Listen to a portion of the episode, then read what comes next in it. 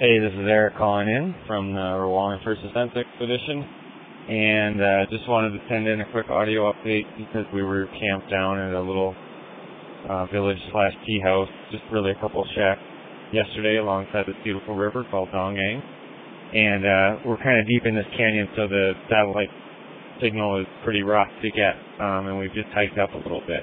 But the big story from yesterday, besides hiking in a beautiful area, is beaches, and I'll send in uh, the blog as soon as we get up a little higher and we get a better signal. But just wanted to report in that we're all doing well. We're enjoying the beautiful scenery as well as the rain. The leeches, well, that's a different story. For more information, you can always check out my website, ericlarsenexplorer.com.